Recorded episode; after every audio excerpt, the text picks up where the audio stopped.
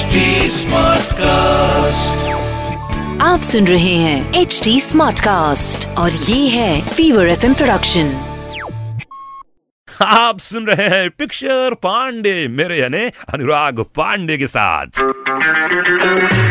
मैं हूँ आपके साथ अनुराग पांडे चल रहा है पिक्चर पांडे और अब यार बहुत सारे लोगों से मुलाकातें होती हैं इंसान की ज़िंदगी में लेकिन एक मुलाकात मेरी ज़िंदगी की ऐसी रही जो बड़ी कमाल की थी। जी हाँ रूना लैला जी से।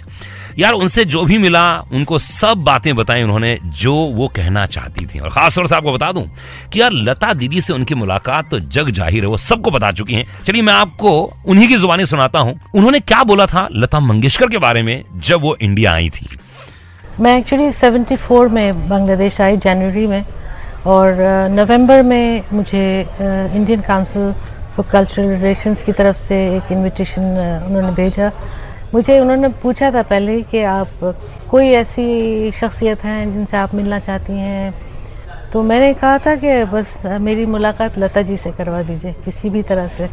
तो उन्होंने कहा कि वो तो बहुत कम जाती हैं बाहर के फ़ंक्शंस में तो ठीक है, हम लोग कोशिश करेंगे। तब मैं बैक स्टेज थी just before the concert rehearsal कर रही थी तो अचानक मैंने देखा कि बैक स्टेज डोर से आ, दूर से कोई आ रही हैं सफ़ेद साड़ी पहन के और उनके साथ दो तीन और भी लोग थे। उनके हाथ में एक गुलाब का गुलदस्ता भी था।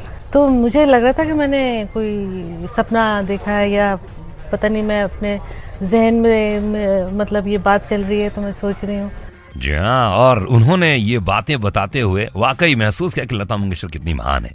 यार लता जी के बारे में जो भी कहता है ना बड़ा कमाल का बोलता है यार। सिर्फ़ और सिर्फ़ पिक्चर पांडे के साथ मैं हूँ आपका अपना अनुराग पांडे। आप सुन रहे हैं एच डी स्मार्ट कास्ट और ये था Fever FM production HD Smartcast.